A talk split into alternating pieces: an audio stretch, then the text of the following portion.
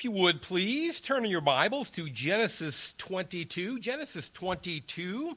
If you're using the red Pew Bible that's provided there, it'll be on page 19. And by the way, I want to tell you if you are here this morning and you don't have a Bible, there are many wonderful free Bible apps. I'd be happy to show you how to load onto your tablet or your phone. But if you're old school like I am and you kind of like that ink on paper, you're welcome to take one of those Pew Bibles with you today.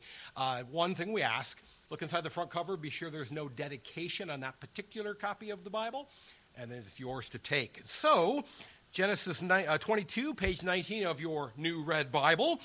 Let's read together uh, uh, this portion of God's Word. After these things, God tested Abraham you've not been with us, you might not know what things this is coming after.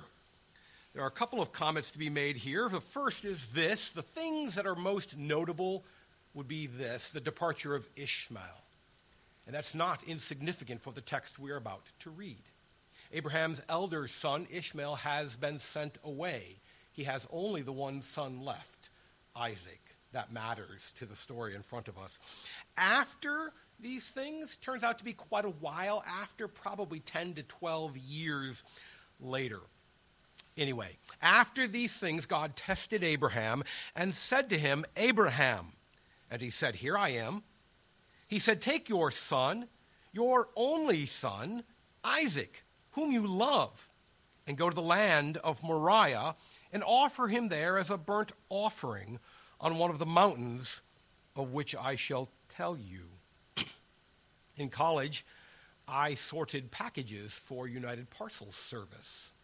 And every once in a while, we'd get a label like this To Mr. and Mrs. Smith, 123 Main Street, Springfield. As if there was only one Springfield in the United States. There are no less than 34 Springfields in the U.S. Why do I share that with you? Because it turns out that in the ancient world, place names were also used for more than one place. So there is some confusion as to exactly where Moriah is located. And there are some who would point to 2 Corinthians 7 and say, look, Solomon built his temple on a mountain called Moriah. Clearly, the sacrifices of that temple were on the same place as this sacrifice. The problem with that is that that mountain is only one day's journey from Abraham's home in Beersheba. And we're going to find out this journey took him three days. We're not sure where Moriah was located. Verse 3 So Abraham rose early in the morning, saddled his donkey, and took two of his young men with him and his son Isaac. And he cut the wood for the burnt offering and arose and went to the place of which God had told him. On the third day, Abraham lifted up his eyes and saw the place from afar. Then Abraham said to his young men, Stay here with the donkey. I and the boy will go over there and worship and come again to you. What is only implicit in our English is explicit in the original languages, and that is that all the verbs in that sentence are plural. The come again to you is also plural, and that's worth noting. Verse 6 And Abraham took the wood of the burnt offering and laid it on his son Isaac. We are unfamiliar with the concept of burnt offerings. But the bodies of any living being are mostly water. A burnt offering to be consumed by fire requires a great deal of wood. I share that with you to say this this is not a child. Isaac is probably 15, 18, maybe even his early 20s. He's a strapping young man. If he is able to carry enough wood to consume a burnt offering, this is a, a physically strong young man, also going to turn out to be important for the rest of this account. And he took, and Abraham took in his hand the fire and the knife. So they went both of them together. And Isaac said to his father, My father, and he said, Here I am, my son. He said, Behold, the fire and the wood, but where is the lamb for a burnt offering? Abraham said, God will provide for himself the lamb for a burnt offering, my son. So they went both of them together. When they came to the place of which God had told him, Abraham built the altar there and laid the wood in order and bound Isaac his son and laid him on the altar on top of the wood. And this is why I pointed out Isaac's age. Abraham is at least 115 years old. I've heard many of you grandmothers tell me the accounts of trying to chase your grandchildren around. Can you imagine being 115 and trying to run down a 15 year old boy? Ain't going to happen. While it is not the main point of the story, nevertheless, what do we see here? Isaac also obeyed God. Isaac has been raised in a household of faith. Isaac has been raised to know what worship is all about. And he submits to the will of God, as does his father. Then Abraham reached out his hand and took the knife to slaughter his son. But the angel of the Lord called to him from heaven and said, Abraham, Abraham. And he said, Here I am. He said, Do not lay your hand on the boy or do anything to him. For now I know that you fear God, seeing you have not withheld your son, your only son, from me. And Abraham lifted up his eyes and looked, and behold, Behind him was a ram caught in a thicket by his horns. And Abraham went and took the ram and offered it up as a burnt offering instead of his son. So Abraham called the name of that place, The Lord will provide. As it is said to this day, On the mount of the Lord it shall be provided. And the angel of the Lord called to Abraham a second time from heaven and said, By myself I have sworn, declares the Lord because you have done this and have not withheld your son, your only son, I will surely bless you and will surely multiply your, your offspring as the stars of heaven and as the sand that is on the seashore. And your offspring shall possess the gate of his enemies, and in your offspring shall all the nations of the earth be blessed, because you have obeyed my voice. So Abraham returned to his young men and they arose and went together to Beersheba, and Abraham lived at Beersheba. Let's pray and ask God's guidance and understanding in applying this text. Lord, we do come before you. We, t- we bring our prayers to you that you would reveal yourself to us in this familiar text, in this familiar account of Abraham offering up his son Isaac. Lord, let us not presume that we know already what it says, but let us hear from you the message you have for us, your people, on this your day. We pray this in Christ's name. Amen. A three day journey. You want to talk about agony? What is the very worst thing you have ever faced or could imagine facing? Now imagine that you knew it was coming in advance, three days in advance. Three days to think about it, to, uh, to, to contemplate it, to agonize over it. Three days of doubts, three days of gut wrenching, stomach churning anguish. Three days of what I imagine would be some violent mood swings from anger to denial to acceptance and perhaps back again through all of them. Three days. Lord, you can imagine Abraham saying, Lord, if I have to do this, please don't drag it out. Please don't let this heartache linger. I'm begging you, can we just get this over? But the journey dragged on day after agonizing day. And I think, among other things, one of the reasons was so that Abraham could contemplate what was happening. So that Abraham could think about what was in front of him. For we are quick to jump to the end of this account and not consider what was happening during those three days. For this to be meaningful to us, I think we need to wrestle with what Abraham wrestled with. So on the morning of the day, first day, you can see Abraham's resolution. Verse 3. So Abraham rose early in the morning. he got to work. The early start is an indicator of initial intent to comply. Kind of that, okay, if I've got to do it, let's just get it over with mindset. And yet, even in his obedience, there is a note of his dread and reluctance. Many have observed the strange sequence of Abraham's preparations. Notice there, he saddled his donkey, took two of his young men with him and his son Isaac, and he cut the wood for the burnt offering and arose and went to the place which God had told him. You don't start the car, then get the wife and kids together, and then pack for vacation. The sequence isn't logical.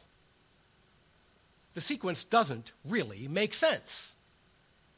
And many commentators have noted, I think correctly, that it really reflects Abraham's reluctance. He is putting off till last that which is hardest to do. Logically, he should have first gotten the wood all cut and stacked and ready to go. Then put the saddle on his donkey. Then said to Isaac, Hey, son, we're ready to head out. Come on, let's go. But that's not the sequence. The idea of putting together a bundle of wood on which he would have to burn his own son was difficult. And he put it off till last. So, yes, he is desiring to obey. But let's not imagine that this was something he was going to do readily or easily or with excitement and interest. His reluctance is revealed in the way that he prepares. And so, as he is directing the men to load the wood, you can surely imagine him praying inside Lord, are you sure? Have I understood you rightly? Is this really what you want me to do? And as they sallied forth, surely the debate in Abraham's heart and mind must have raged on. Lord, I have readily accepted that sacrifice is the heart of worship. I know we owe. Abraham understood what we often do not. Sacrifice is worship. Worship is sacrifice. Sacrifice has always been at the heart of Abraham's worship. Look at Isaac's comments in verse 7. Father, the fire and the wood are here, but where is the lamb for the sacrifice? Isaac didn't say, Hey, Dad, what's all this stuff for anyway? He knew what it was for. He had done this enough times that he recognized. He didn't say, Dad, hey, we've never taken this stuff to church before. Why are we taking it this, this time? Isaac readily recognizes what's happening because he's worshiped alongside of his father for his life. He knows that worship means sacrifice and sacrifice means worship. Do we know that? Do you, dear friend, know that worship is sacrifice? Perhaps you're thinking that I've drawn too sweeping a conclusion from so little data. You might be thinking to yourself, come on, Pastor, it's just one example of one man. That does not allow, that does not justify your broad sweeping conclusion that worship is sacrifice and sacrifice is worship. Okay?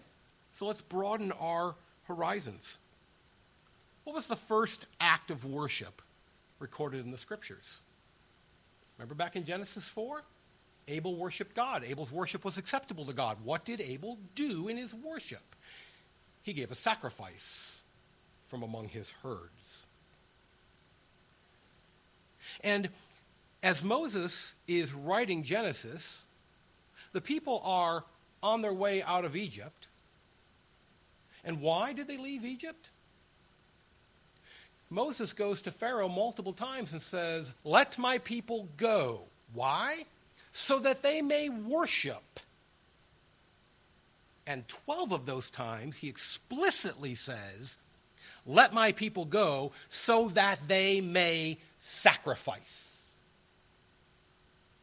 The people who were reading this were steeped in the understanding that worship was sacrifice and sacrifice was worship.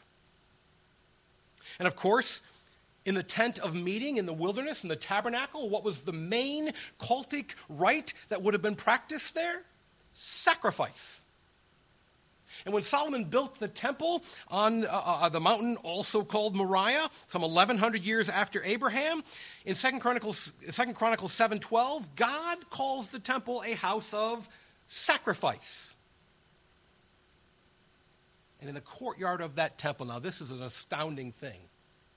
In the courtyard of that temple was the bronze sea. It held 12,000 gallons of water. There were 10 wheeled carts, each holding 230 gallons of water. Why all that water in the temple court? Because it was a bloody mess.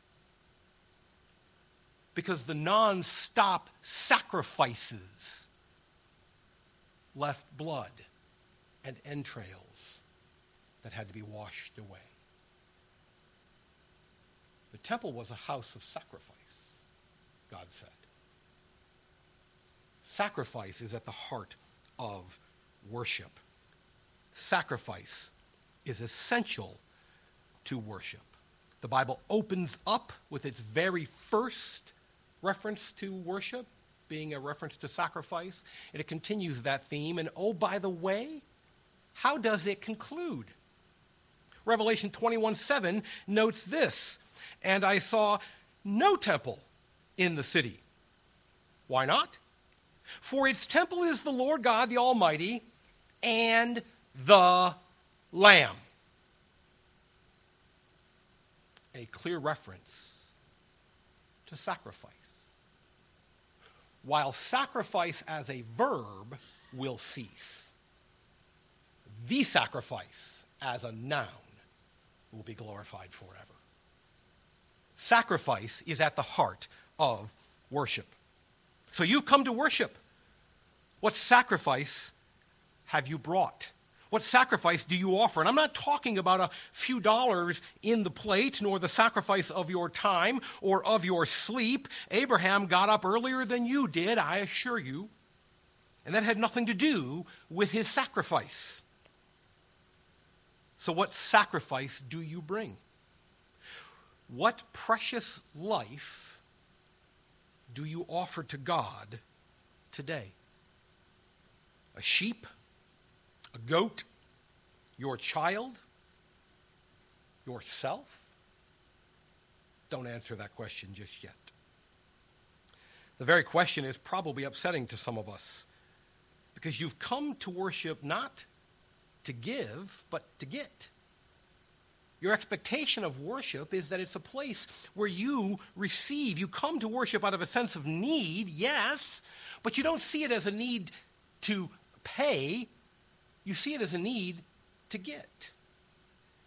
We go to worship to be re empowered, to be filled with God's presence we treat worship sometimes as a, a, a, food pod in a video game. If your character doesn't pick up enough of them along the way, its little life bar goes down to zero, and weep, weep, weep, weep, weep, the character dies on the screen.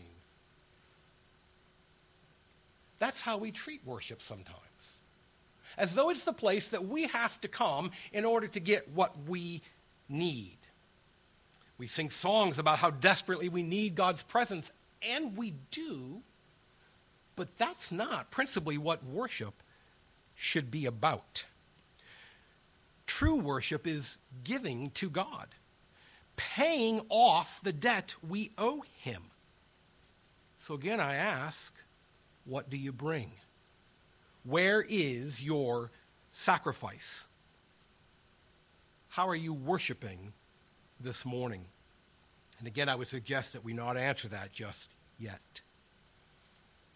Abraham's preparation belies his hesitancy, but deep inside, Abraham proceeds upon the understanding that sacrifice is worship. In other words, Abraham understood not only that the, what the Bible says about worship being sacrifice, but what humanity has demonstrated across culture, continents, and chronology. Sacrifice is the essence of worship. We testify to this, not just the Bible. For all human history, it has been understood and universally acknowledged that if man wishes to ascend the heights of Olympus, he must do so with a sacrifice to please the gods. What did the ancient Chaldeans do upon their ziggurats? They offered sacrifices. How did the Incans hope to relate to their gods? They made sacrifices in their temples. Sacrifice is not only attested to in the scriptures, it's attested to in human history.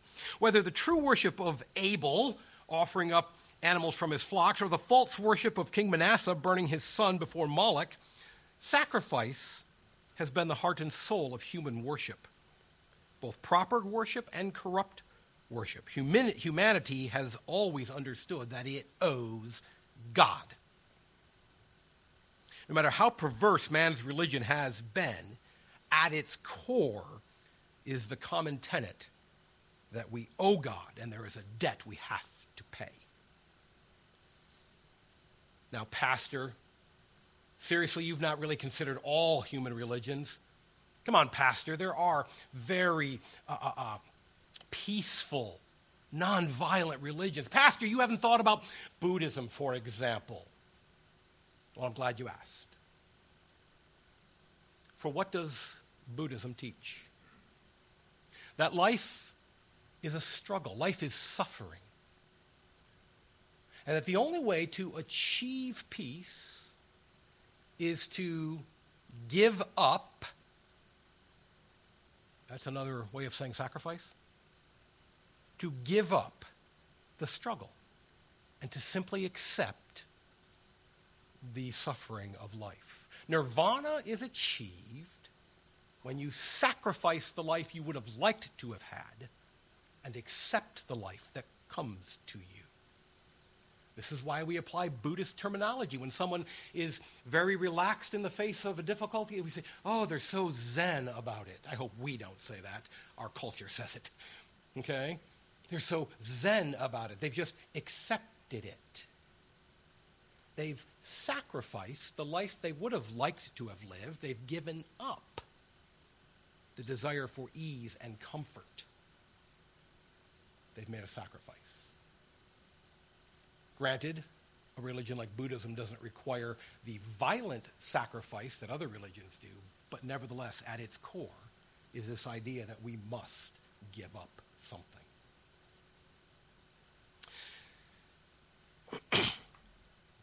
Islam asks for the sacrifice of alms, sacrifice of time for prayer, the sacrifice of the Hajj to Mecca. Every religion is focused on sacrifice. Now, someone might say, hey, Pastor, okay, I've got it. I'm willing to accept that organized religion is rooted in sacrifice. But what about the non religious? What about those who don't practice any religion at all? What about the materialist, the naturalist? And again, I would say to you, thanks for bringing it up. So let's take a moment to look at that briefly. If materialism is true, the consistent materialist, if we say that there is nothing but these atoms and molecules that random forces have arranged into these things we call bodies, they have no meaning, no purpose beyond this life. There is nothing else. This life and this life alone is what matters then the natural consequence of that is that you ought to live this life to the fullest enjoyment you can possibly muster. Why would a naturalist, a materialist, care about the future? You can't take it with you anyway. You're not going to come back. And so what if the earth burns up and becomes uninhabitable? Future generations aren't going to miss it because they're not ever going to exist to know that they could have missed it. And yet nobody thinks that way. The naturalist, the materialist, the atheistic materialist still says you must give up your wasteful lifestyle. You must sacrifice the pleasure that you would want for yourself for the greater good of humanity. Everyone admits that sacrifice is necessary. We know we owe. And on the opening morning of this long journey, Abraham sets out knowing he owes God. But I don't imagine that alone did away with all his internal struggles and debates. Yahweh I have served you for nearly 40 years now. You've never asked me anything like this. Sacrifice, yes, but of lambs and sheep and rams and bulls and goats and birds, but a human? My child? Why now? Why Isaac? You can hear Abraham thinking to himself, you know, the gods back home, the gods back in Mesopotamia, this is the sort of thing they asked for. They expected that we would sacrifice our children. Yahweh, I was drawn to you because you promised me children. And now you're taking them away. Throughout all the iterations of human attempts to get to God, to reach the divine, to ascend to its better self, humanity has not only belied its understanding of the necessity of sacrifice, but it has reflected its understanding of the necessity that life be sacrificed we know that we have to die. You know, it's interesting. There is no biological reason for death. I mean, go back to your high school biology class 101. Cells take in nutrients. They use those nutrients to build new parts of the cells. The DNA and the RNA make proteins. Those proteins make everything else needed in the cell. Yes, I used to teach high school biology. Once the cell has got all the new things it makes, boom, Mitosis occurs, two cells, voila. So long as a living organism were to suffer no traumatic harm and have a constant supply of nutrients, hypothetically, it ought to be able to live forever. By the way, you don't have to take my word for it. Some of the smartest, most ingenious people on the planet are pumping billions and billions of dollars into the pursuit of human immortality the founders of Google and Amazon and Tesla and all the rest of them are funding this because they know it's at least hypothetically possible. It's scientifically possible there should be no death. And yet, everyone and everything dies. We got the message. We understand the necessity of death. And so in our sacrifices, we reflect that and we kill things. We understand the need for death. The Bible affirms that. In Genesis, Genesis 2, in the day that you eat of it, you will surely die. Romans 3, for the wages of sin is death. Romans 5, just as sin entered the world through one man and death through sin. The Bible is plain the consequence of sin is death. And human religiosity reveals that we got the message. We make sacrifices, and life is the principal sacrifice. Again, even the atheistic materialist expects the truly good person to give up, that is, to sacrifice, aspects of their lives. You don't get to live the life you would have liked to have lived. You don't get to live the life of uh, uh, extravagant expense. Rather, to be a good person, you must make the sacrifice of that life and live another. Abraham understood the centerpiece of true worship was sacrifice, and that the sacrifice of life is the final, in the final analysis, the required thing. And so he reasons that Isaac, being a sinner, owes God his life then the sacrifice of Isaac is now consistent with the truth that Abraham understands. It's doctrinally logical. It may be hard to accept, but it makes sense to him. Not for the sake of guilt, because that isn't particularly helpful, but for the sake of truly understanding what Abraham is doing here. Ask yourself this simple question could you sacrifice your child?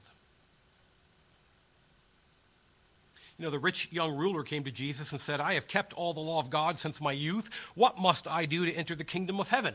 In other words, he came to Jesus and said, I've been a really good, very religious person, and I want to take it to the next level. How do I get even more spiritual? How do I get to know God better? And Jesus looked at him and said, not in so many words, Jesus looked at him and said, Listen, you think making those sacrifices of your own are going to get it done. Make this sacrifice. Give up everything you have, sell it, give it to the poor, and come follow me. He couldn't do it. I think he might have had an easier time if Jesus had said, Go sell your child. He was so attached to his things. What is it you could not sacrifice right now? What if God asked for your car? What if He asked for your things? What if He asked for your spouse? What if He asked for your child? You know, it's interesting. Jesus Himself says, He who does not hate his own father and mother, brother and sister, his wife, his children, even his own life, cannot be my disciple. The reason that this very fallen man, Abraham, this re- the reason this sinful man is considered the father of the faithful is because in the final analysis, when push came to shove, at the end of his life, what did he learn from that long life of walking with God? He learned to trust God. And if God said, sacrifice Isaac, he said, okay. Some of you might reply, you know, I don't really need to give up everything. You know, I'm not the rich young ruler. God's never asked me to give up everything. In fact, just the opposite.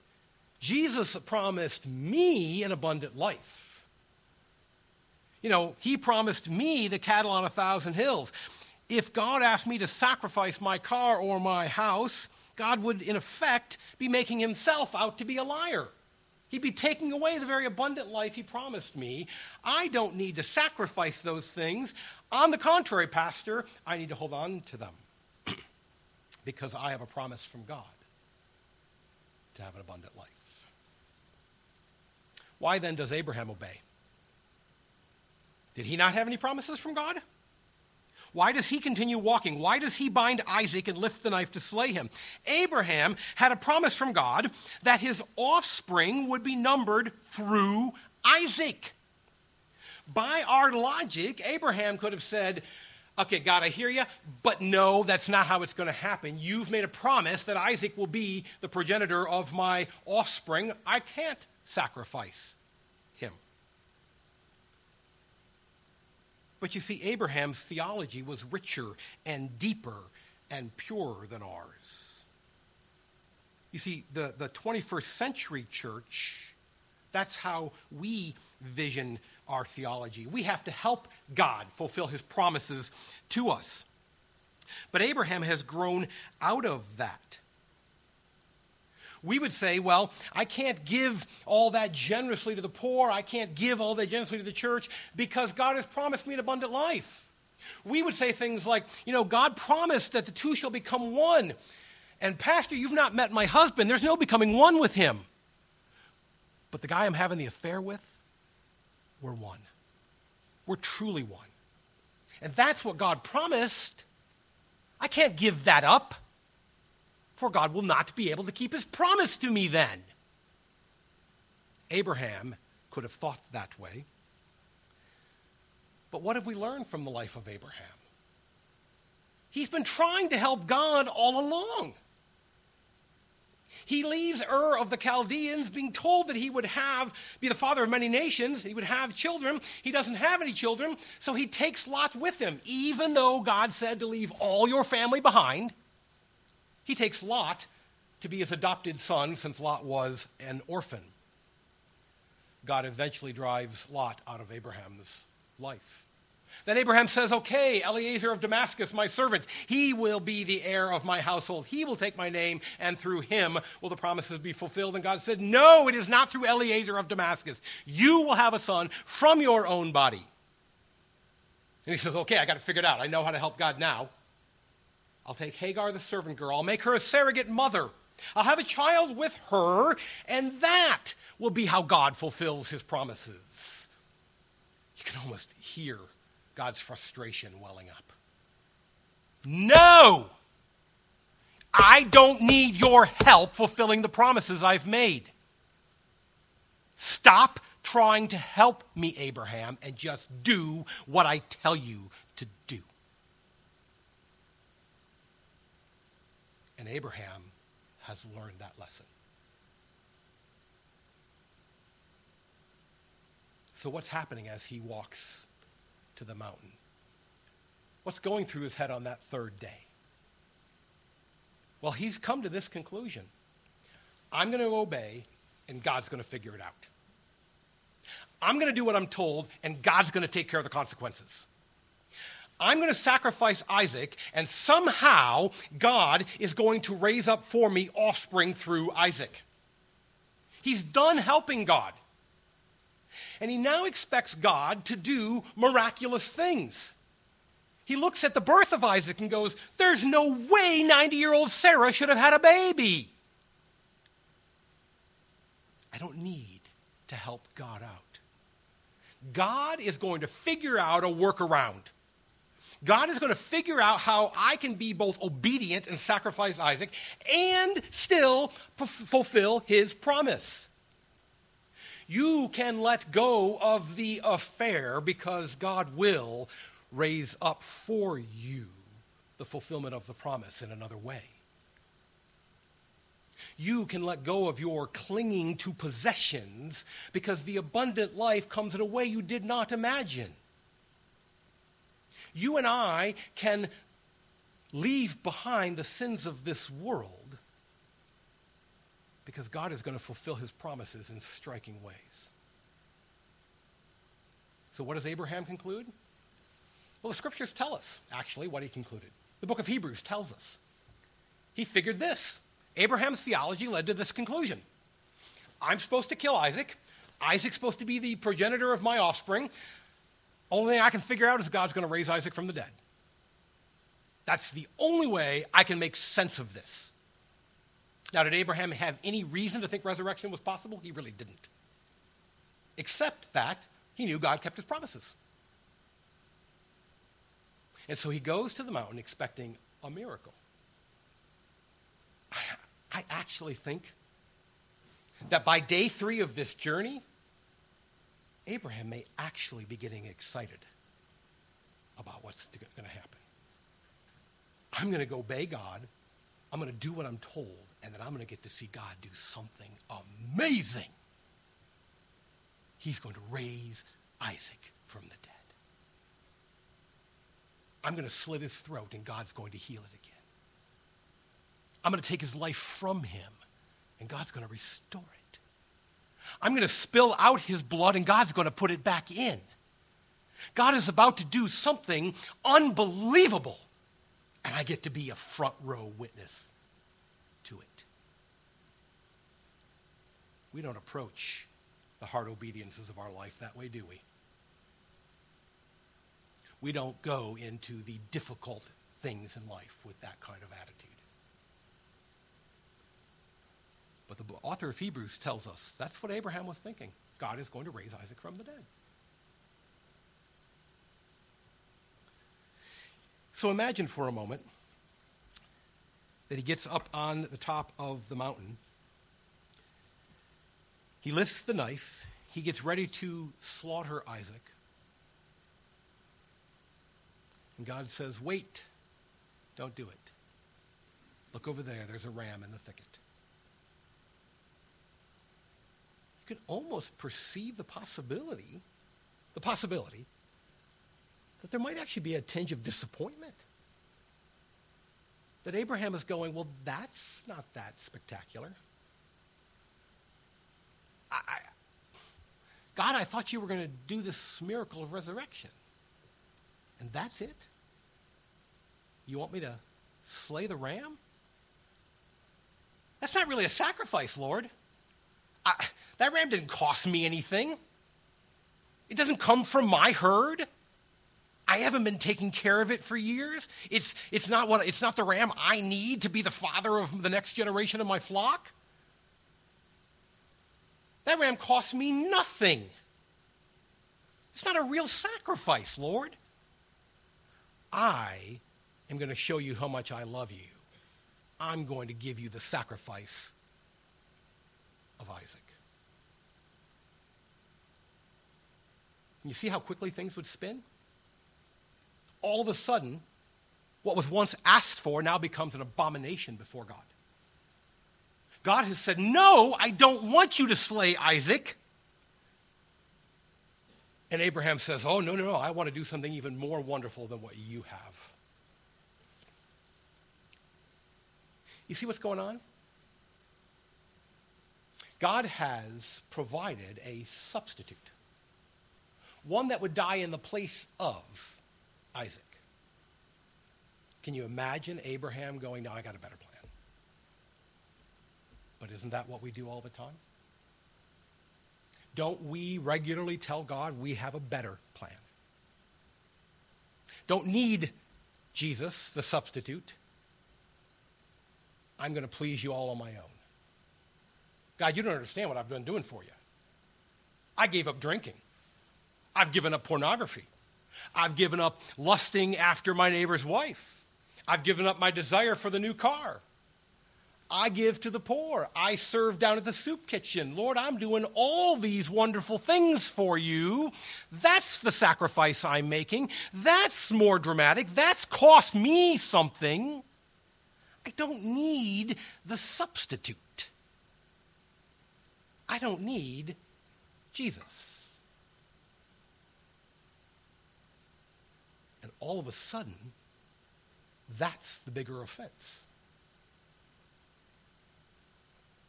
That we imagine that we can please God on our own. There are two notable problems with that, not the least of which is this it offends God because He's got another plan. He has said, That's what I want.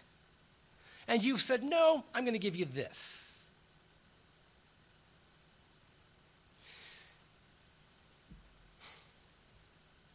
God's plan, God's provision disappoints us sometimes.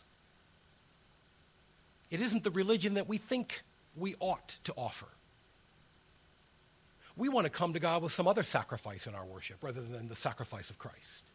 We want to go to Him with some other offering rather than the offering of Jesus. You know, Jesus himself spoke of Abraham. He said, uh, uh, uh, Jesus was in John 8, he said, Your father Abraham rejoiced that he would see my day. He saw it and was glad.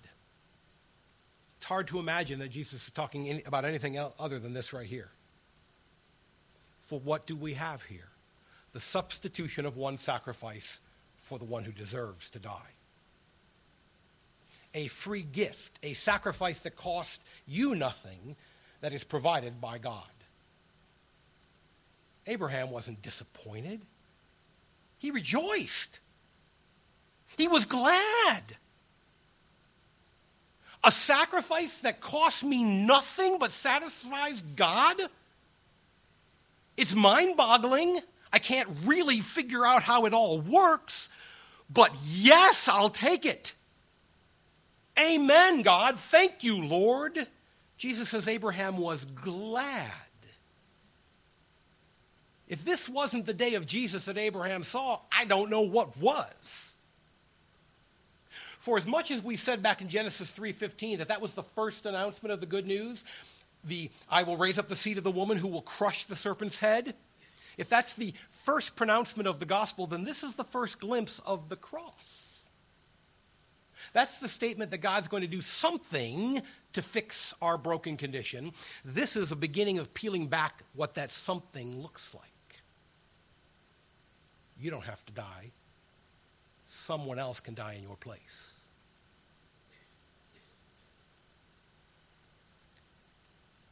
The substitution of Jesus for us is the promise of the gospel. So let's go back to that question we asked and did not answer earlier in the sermon. What sacrifice do you bring in worship? Do you come with your money and hope that God is appeased and pleased? Do you make a sacrifice of your pleasure so you can offer him your purity? Both are in themselves good things. And both might be truly valuable and meaningful to you, like your own personal Isaac. But to offer those in worship is to ignore the ram God provided. And just as Abraham would have defiled his worship by going through with the sacrifice of Isaac, so too we defile worship if in it we offer any sacrifice other than Jesus Christ? Do you wish to draw near to God? Do you uh, uh, uh, desire to know Him better? Then you do so through the sacrifice of Jesus. Do you want to commune with your Creator? You can pay off your debt to Him and be at peace with Him through the sacrifice of Christ. Sacrifice is worship, worship is sacrifice. And there is only one sacrifice that is adequate and sufficient and pure and holy and acceptable to God not your own personal Isaac, not the son whom you love, but the son whom he loved. Jesus is the sacrifice through which we worship. Let's pray. Lord Jesus Christ, thank you for being that sacrifice. Thank you for being the one who took our place and paid the debt we owed. Let us never come before your Father, our Father, with anything else in our hands. Let us never offer up any other sacrifice than your broken body and spilled blood. Let us hope in that and in that alone. Let us proclaim that and that alone. Let us share with this world that there is a sacrifice that is offered on their behalf so they can be right with you. We pray this in your precious name. Amen.